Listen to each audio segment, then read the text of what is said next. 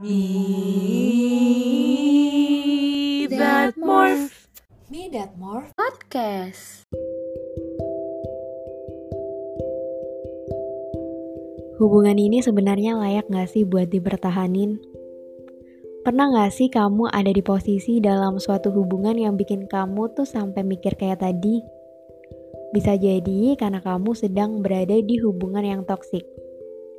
Dan pada episode podcast kali ini, bareng aku Vindi, kita bakal ngobrolin seputar toxic relationship. Toxic relationship atau dalam bahasa Indonesia hubungan beracun merupakan istilah yang ngegambarin hubungan yang gak sehat, yang bahkan bisa berdampak buruk untuk kesehatan fisik maupun mental seseorang. Dan hubungan dalam konteks ini tuh gak melulu ikatan asmara ya morfis, tapi bisa juga hubungan pertemanan ataupun keluarga.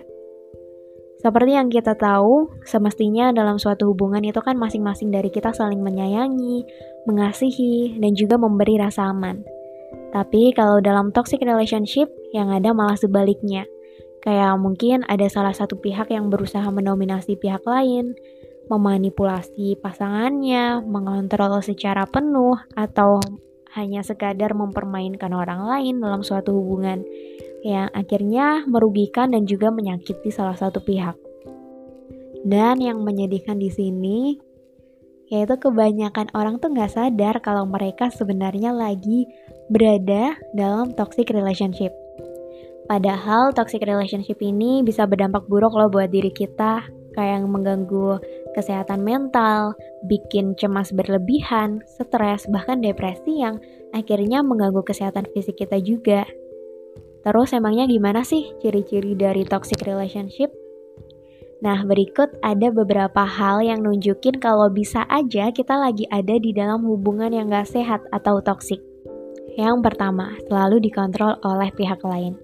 Contohnya, mungkin di antara kalian ada yang ngerasa kalau pasangan kalian tuh maksain banget kehendaknya atas hidup kalian. Jadi apa pun yang kamu lakuin, pokoknya harus sesuai dengan persetujuan atau keinginan dari dia. Ya kalau masih sesuai sama keinginan kita ya pasti enak ya ngejalaninnya. Tapi kalau nggak sesuai dengan keinginan kita dan dianya maksa banget, ya itu toxic relationship. Mereka mungkin akan bilang, ya aku kayak gini ya karena aku sayang sama kamu. Aduh, kalimat manis yang nyatanya bisa toxic juga. Jadi kalau misal kita nggak nurutin apa yang dia mau, bisa jadi uh, dia nganggap kita tuh nggak sayang. Ya karena inilah sering kali kita jadi mau nggak mau nurutin keinginannya yang padahal toksik. Selain itu juga orang yang toksik dalam hubungan sering kali ngelakuin silent treatment. Jadi kalau ada masalah tuh sering kali nggak mau diajak ngobrolin masalahnya, tapi malah diem aja Sebenarnya kalau diem cuma beberapa saat masih bisa dimaklumin ya karena mungkin butuh waktu buat ngeredain amarah dulu gitu. Tapi ya jangan sampai ngilang yang benar-benar ngilang dan ngelakuin silent treatment karena hal ini akhirnya buat kita kelimpungan dan juga stres sendiri. Yang kedua, sulit untuk jadi diri sendiri. Ini masih berhubungan dengan poin pertama tadi, di mana kalau seseorang terlalu mengontrol hidup kita, ya akhirnya kita nggak bisa jadi diri kita sendiri. Sikap kita akan selalu berorientasi pada hal-hal yang mereka mau, bukan dari apa yang benar-benar kita inginkan. Yang ketiga, tidak mendapat dukungan. Idealnya ya, dalam hubungan yang sehat itu kita harus selalu memberi dukungan satu sama lain. Tapi dalam toxic relationship, yang terjadi malah sebaliknya, bahkan bisa jadi tiap pencapaian yang kita peroleh akan dianggap sebagai kompetisi. Hal ini tuh sering banget terjadi di berbagai hubungan kayak hubungan dengan teman, saudara, pasangan atau bahkan siapa pun orang di sekitar kita yang bisa aja malah nggak suka kalau kita berhasil ngelakuin sesuatu yang padahal mestinya bisa buat mereka bangga. Seringkali kita bukannya dapat dukungan atau apresiasi, tapi yang ada malah kita dapat kata-kata yang bikin kita semakin down atau sikap yang mungkin gak ngenakin gitu. Yang keempat, selalu dicurigai dan dikekang. Hayo, siapa nih yang pasangannya suka cemburu? Rasa cemburu tuh sebenarnya wajar ya Morfis kalau uh, juga dilakuin dalam batas yang wajar. Tapi beda cerita kalau dalam hubungan yang gak sehat. rasa cemburu tuh biasanya akan berlebihan banget yang bahkan ngebuat seseorang ngelakuin hal-hal yang ekstrim kayak ngelakuin kekerasan, nyita handphone, atau bahkan ngelabrak orang yang dicemburuin. Selain itu, hubungan juga bisa dibilang toksik kalau sampai pihak lain udah terlalu mengekang atau posesif. Contohnya kayak mau tahu segala kegiatan kita, padahal di sisi lain kita juga punya privasi. Marah-marah kalau kita nggak cepet balas chatnya, padahal kita juga punya kesibukan sendiri atau bahkan ngelarang-larang aktivitas kita, kayak pergi main sama temen dan sebagainya.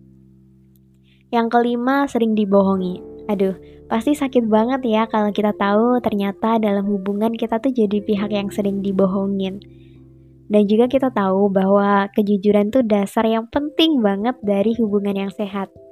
Namun kalau dalam hubungan, misal teman kita, pasangan, atau bahkan keluarga kita sering berbohong, nutupin banyak hal ya, pada akhirnya bisa memicu toxic relationship.